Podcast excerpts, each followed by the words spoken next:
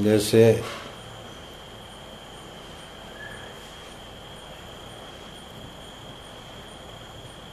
विचार चंद्रोदय से लेकर विचार सागर, पंचदशी, आदि आदि ग्रंथ, प्रक्रिया ग्रंथ कहे जाते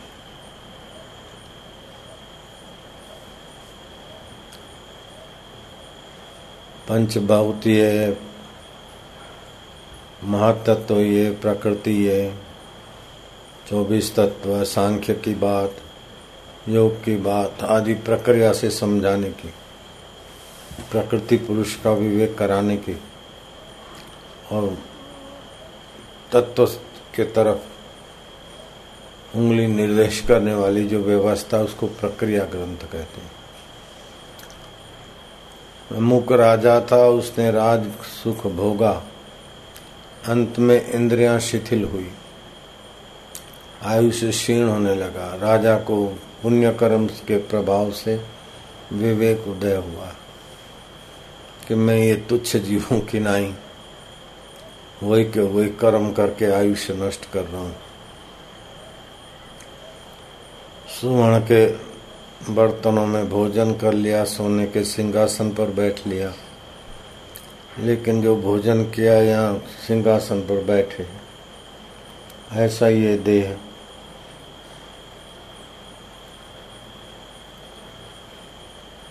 जीर्ण शीर्ण हो जाएगा।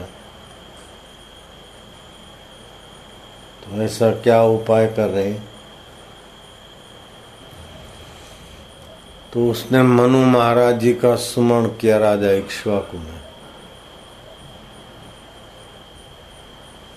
राजा इक्ष्वाकु ने मनु महाराज का स्मरण किया अपने गुरुदेव का और गुरुदेव पधारे आकाश मार्ग से। मनु महाराज ने अर्घ्यपात से पूजन आदि करके उनके आगे हाथ जोड़कर जिज्ञासा के भाव में खड़े रहे। राजन, तुमने मुझे स्मरण किया, मैं आकाश मार्ग से कहीं जा रहा था। तुमने स्मरण किया, इसलिए तुम्हारे पास आया।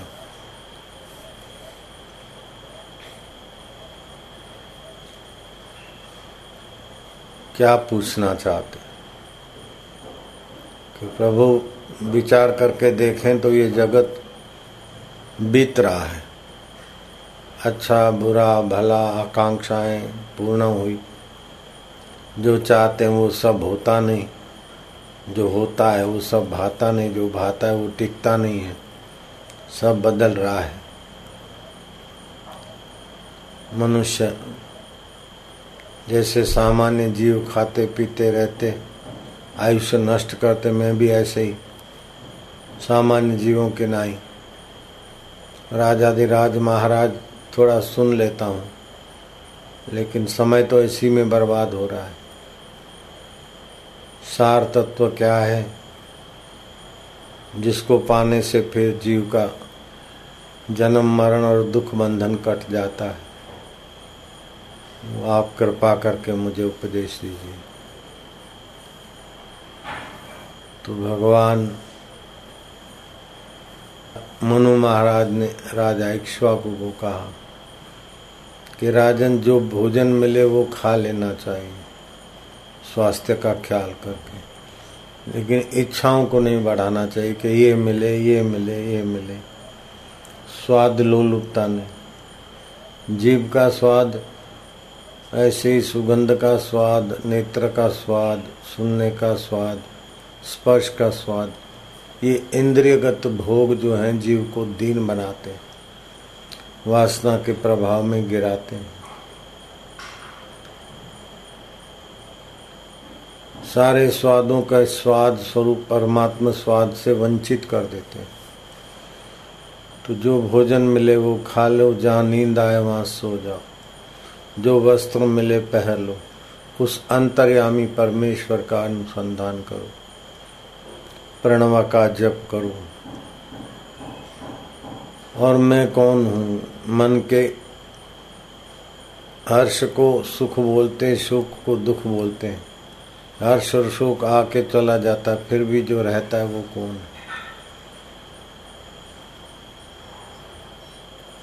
जन्म, वृद्धि, क्षय, रोग, वार्धक्य, मृत्यु, ये शरीर की षड उर्मिया है। अज्ञानी जीव अपने में मानता है। मेरा जन्म हुआ था, अब मैं सात साल का हूँ, दस साल का हूँ। जन्म शरीर का होता है, भूख, प्यास, उर्मिया, ये प्राणों को आदि को होता है। षड विकार, षड उर्मिया, इससे शुद्ध चैतन्य न्यारा है तो उस आत्म चैतन्य परमेश्वर का नित्य प्रति स्मरण कर ज्ञान सुन और ज्ञान में प्रतिष्ठित हो जाए उस आत्मज्ञान को उपलब्ध होकर राजन, फिर तुम जिस ईंट पे पैर रखोगे, वो भी पूजने योग्य हो जाएगी। जिस वस्तु को छुओगे, वो प्रसाद हो जाएगी। तुम्हारे लिए सब जल गंगा जल हो जाएगा। सारी भूमि तुम्हारे लिए ब्रह्ममय हो जाएगी। नित्य अंतर्मुख रहो। लो दो अंतर से तटस्थ जू के त्यों रहो। अविकम्प योग, गीता ने कहा, जब ध्यान समाधि करे तो परमात्मा शांति, लेकिन जब व्यवहार करे तो भी परमात्मा शांति का उद्देश्य करके व्यवहार करे। काम करने के पहले शांति होती, काम करने के बाद भी विश्रांति चाहिए। तो काम ऐसा करो कि परमात्मा में विश्रांति मिले।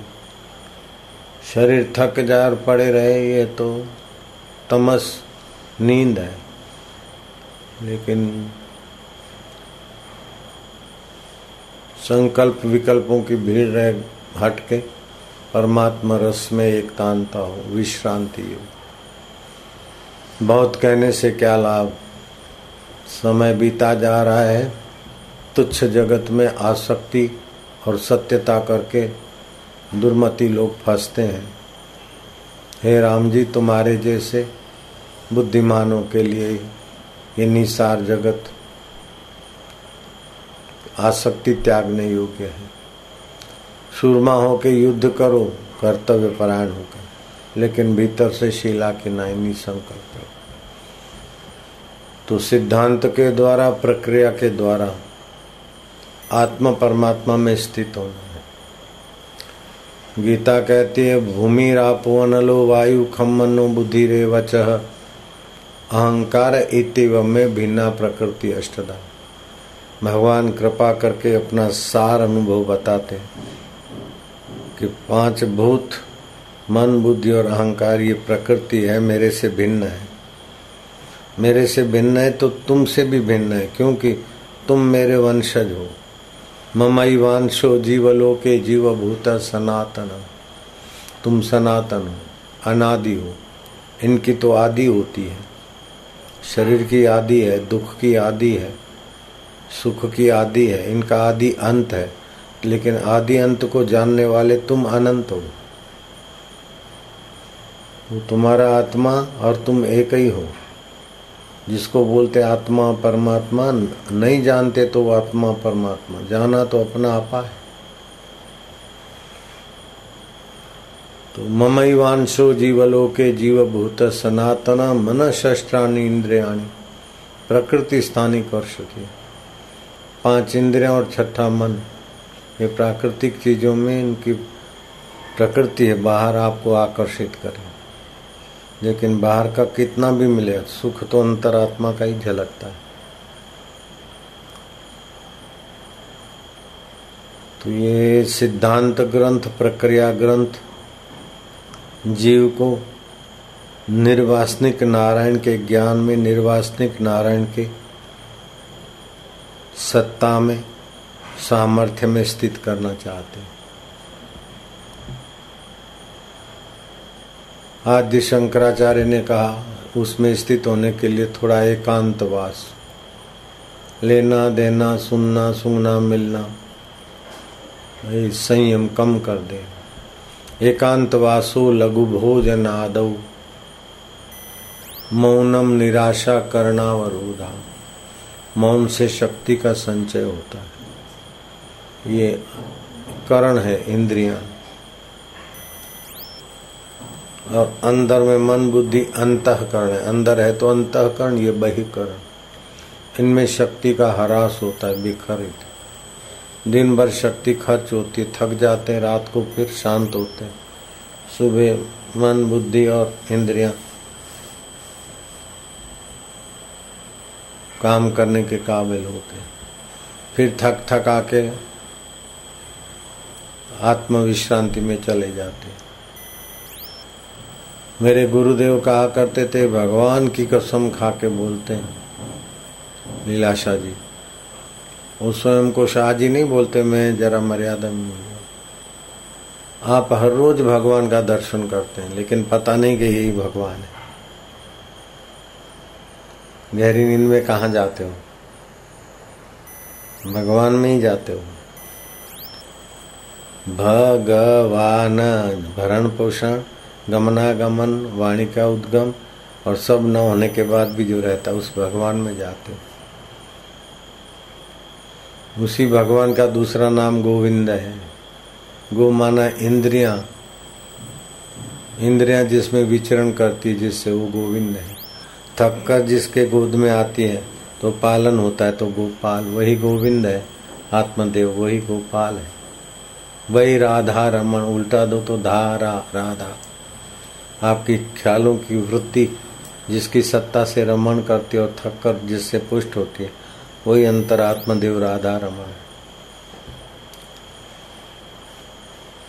तो प्रक्रिया ग्रंथ के द्वारा, सिद्धांत ग्रंथ के द्वारा जीव अपने असली स्वभाव में जग जाए। तो रामायण में भी ये व्यवहारिक सामाजिक जीवन की गाथाएँ गाते गाते घुमा फिरा के वहीं ले जाने का प्रयास है। ज्ञान मान जहाँ एको नाही, देखत ब्रह्म समान सब माही। कहिए तासु परम विरागी, तृण सम सिद्धि, तीन गुण त्यागी। ये अष्टदा प्रकृति में ही गुण है, सतो गुण, रजो गुण, तमो गुण। इन सबसे परे जो है, वो परमात्मा अपना आत्मदेव है। और वो सब में जो का त्यों समाया है। वो हाजरा हजूर है। स्वामी राम के पास एक प्रसिद्ध कुतर्क में कई पादरियों को घुटने टिकवाने वाली बाई आकर बैठ गई सामने। सोचा कि आज भारत के साधु को हरा दूँगी। ईश्वर नहीं है, मैं सिद्ध करके दिखा दूँगी।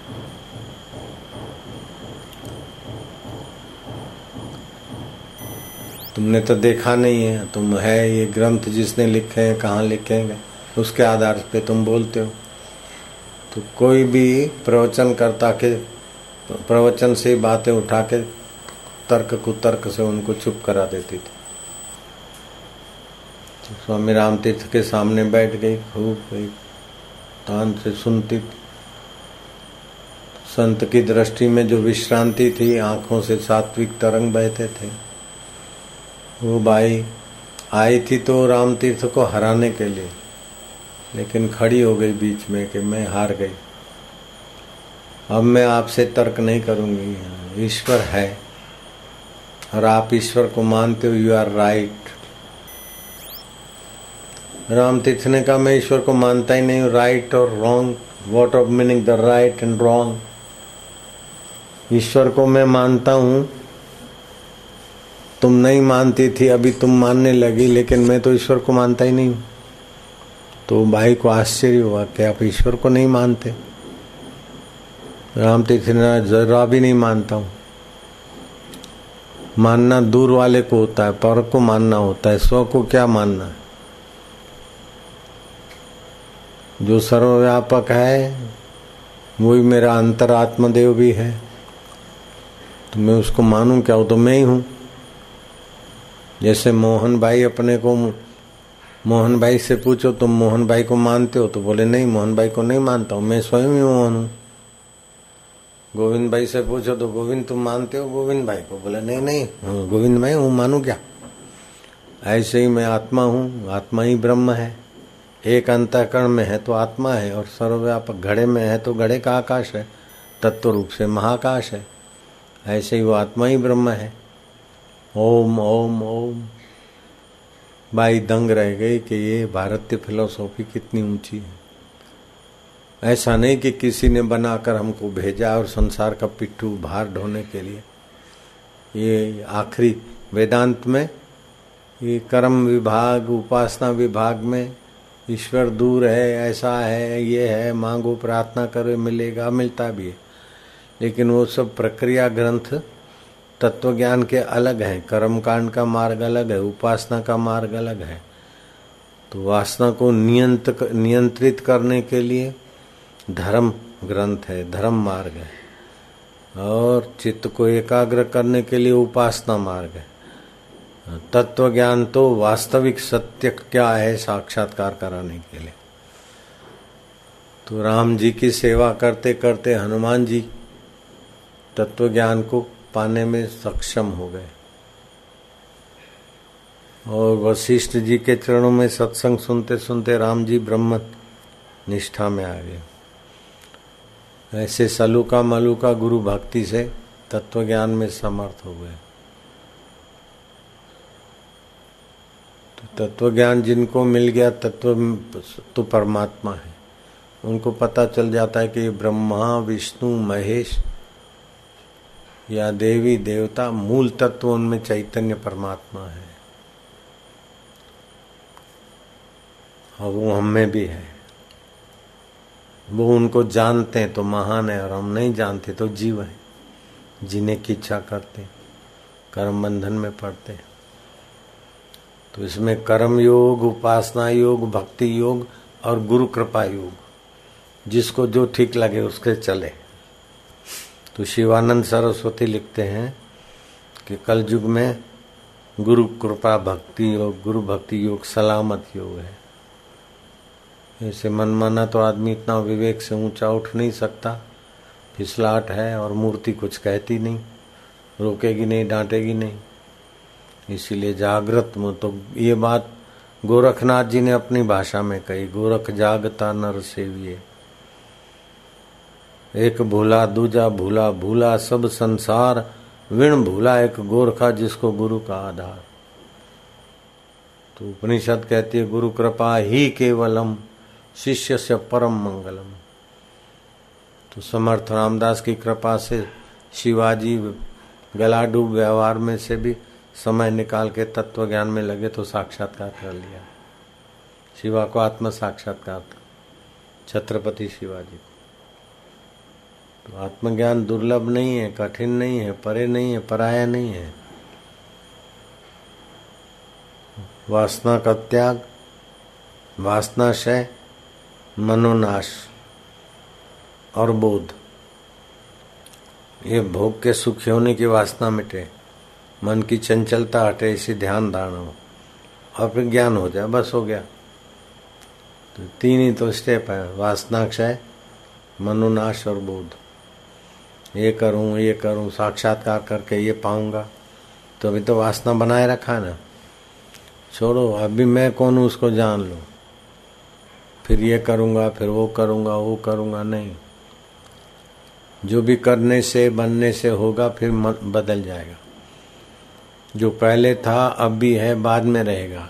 वो मैं वास्तविक क्या हूँ? ऐसी मांग ये तत्व ज्ञान की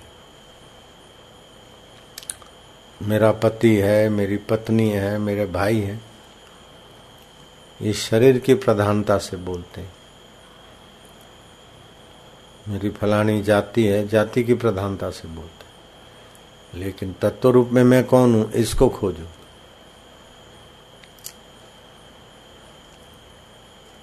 शरीर के साथ जाति जुड़ी है, मन के साथ जगत की कल्पना जुड़ी है।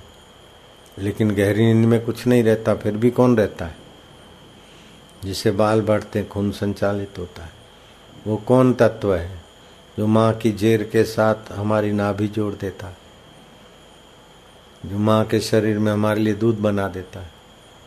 वो ज्ञान स्वरूप चैतन्य है। तो रामायण में शिव जी से कहलवाया तुलसीदास ने, उमा राम स्वभाव जय जाना ताही भजन तजी भावना आना उस रोम रोम में बसने वाले पर ब्रह्म परमात्मा के स्वभाव को जिसने जान लिया, उसका भजन छोड़कर कोई फिर किसी भाव में, किसी अवस्था में रमता नहीं। तो एक बार भगवत स्वभाव जान लो। ये सभी विद्याओं में राजा विद्या है और गोपनीय है। कई बदमाशी के काम भी तो गोपनीय होते हैं। डकैती के काम भी। ये ऐसी गोपनीय नहीं, धर्ममय है, पवित्र है, उत्तम है। श्री कृष्ण कहते हैं राज विद्या राज गुहम पवित्रम इदम उत्तम। उत्तम है, पवित्र है, लेकिन कब उसका फल बोले? प्रत्यक्ष फल और धर्म में फल है। तपस्या तो करो तो भविष्य में स्वर्ग का सुख मिलेगा, फिर छूटेगा। उपासना करो, दिव्य लोक मिलेगा। फिर पतन। लेकिन ये तो सुनते सुनते दिव्य लोग जिससे दिव्य है और स्वर्ग का पुण्य जिसे स्वर्ग में, वो स्वयं प्रकाश परमात्मा अपना आपा है। बिल्कुल परम स्वतंत्रता पे पहुँचा देते। परम स्वतंत्र न सिर पर कोई ऐसी राज विद्या है। बोले, क्या करे भगवान की कृपा? ये शिष्टाचार में ठीक है। लेकिन भगवान ने आपको उसके यशगान करने के लिए पैदा नहीं किया। कि वो भगवान अपने को पैदा करके अपनी खुशामत सुनने के लिए दुनिया का इतना बोझा झेल रहे हैं नहीं? भगवान ने आपको अपना प्रेमी, अपना आत्म रूप में जगाने के लिए दुनिया की व्यवस्था की।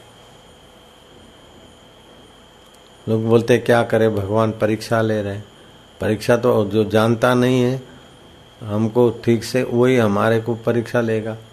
भगवान तो हमारे अभी विचार चल रहे हैं, उसके बाद कौन से आएँगे और हम क्या निर्णय लेंगे?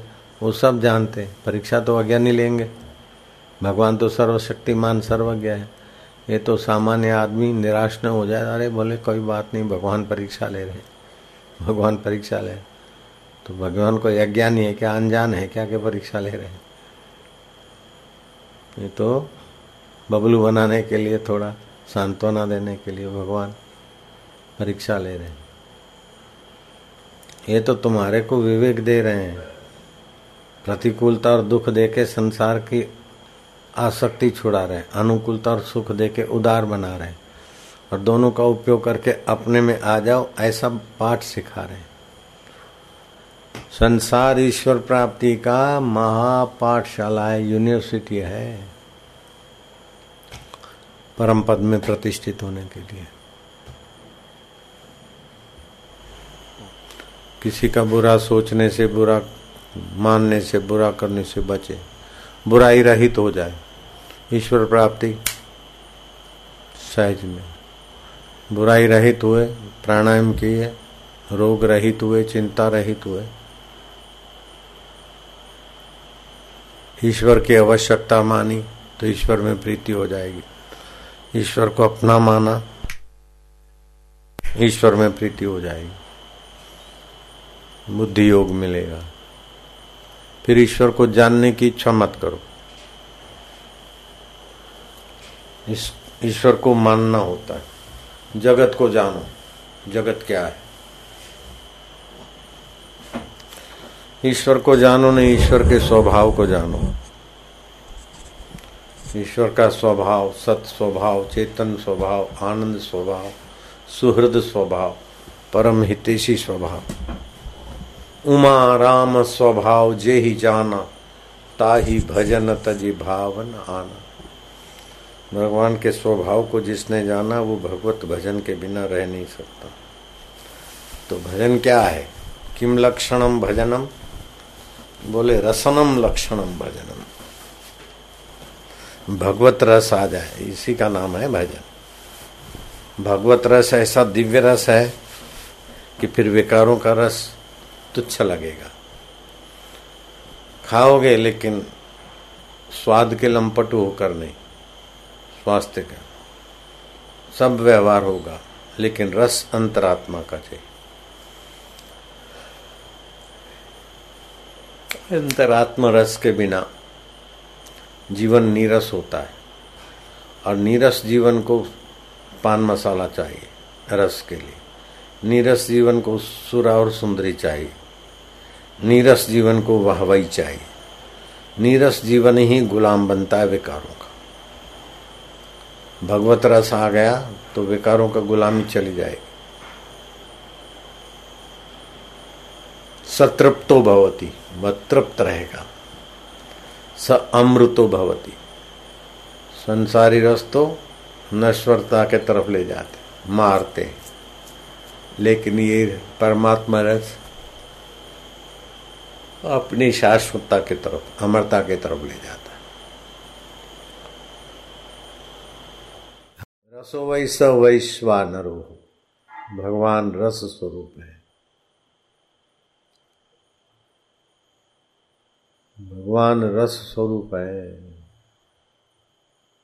नौ रस और षड रस।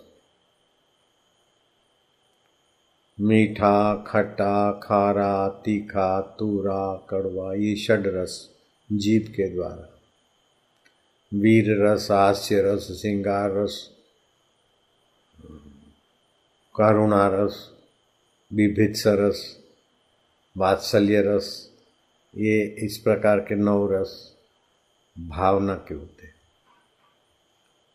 षड रस नौ रस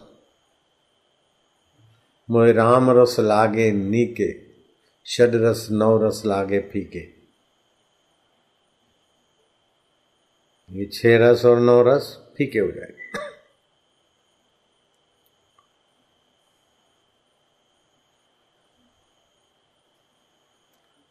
सारे जीवों की चेष्टा रस के तरफ़ है। कीड़ी की मकोड़े से लेकर देवता तक। जहाँ मज़ा आया, वहाँ भागते फिरते। घूम घूम के थकते, भोग भोग के थकते। मज़ा टिकता नहीं। ये विकारी रस है, पैदा होके मर जाते। इन विकारी रसों के द्वारा झलक तो निर्विकारी चेतन की ही आती। कितना भी अच्छा देखा, लेकिन आनंद तो इधर ही आएगा। कितना भी अच्छा सूँगा तो नाक में मज़ा नहीं आएगा, अपने हृदय में आएगा। कितना भी बढ़िया सुना तो कान को मज़ा नहीं आएगा, हृदय में ही आएगा। ईश्वरो सर्वभूता नाव हृदय से अर्जुन तिष्ठती। ईश्वर सबके हृदय में है। तो बोले, बाबा, भगवान तो सर्वव्यापक है, ये तो हृदय में है। तो लड्डू में, गिलास के गिलास में लड्डू। बोले, गिलास में लड्डू तो गिलास बड़ा होगा, लड्डू छोटा होगा, तभी तो। ऐसे हृदय बड़ा है और ईश्वर छोटा है। तो इतना जरा सा हृदय और उसमें भी ईश्वर आए तो ईश्वर और भी छोटा हुआ तो इतना नन्ना ईश्वर क्या कर लेगा हमारा भला? ये कुतर्क कर सकते हैं। ईश्वर सबके हृदय में है, बोलते हैं, मानते हैं, शास्त्र भी कहते हैं। तो हृदय तो बड़ा हुआ, ईश्वर छोटे हुए। और ईश्वर कैसा बोले अंगुष्ट मात्र पुरुष। अपने अंगुष्ट मात्र हृदय के खुली जगह में चिदाकाश। तो फिर सर्वव्यापक नहीं हुआ, हृदय में है। हृदय में है, इसलिए मानते हैं कि जैसे सारे शरीर में हम है, लेकिन रसगुल्ले का स्वाद जीभ में ही आएगा। गाल पे रसमलाई लगाएँगे तो स्वाद नहीं आएगा। पीठ पे लगाओ, नाक पे लगाओ, स्वाद नहीं आएगा। ऐसे ही हृदय जो है ना, अंतकरण। इंद्रियाँ बहीकरण है, हृदय अंतकरण। तो अंतकरण अवच्छिन्न चैतन्य। वहाँ महसूस होता है, इसलिए बोलते ईश्वर हृदय में। वास्तव में तो सब जगह है। जैसे घड़े में आकाश है तो घड़े की आकृति तो इतना नन्ना सा आकाश हमारा क्या भला करेगा?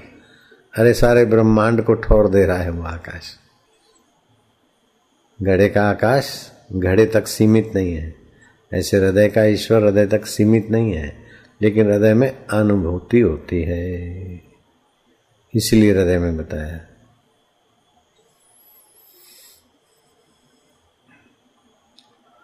ओ ईश्वर तो सबका नियामक है। कर्म के नियामक है, निर्वाहक है। फलदाता भी और फिर भी सबसे न्यारे है।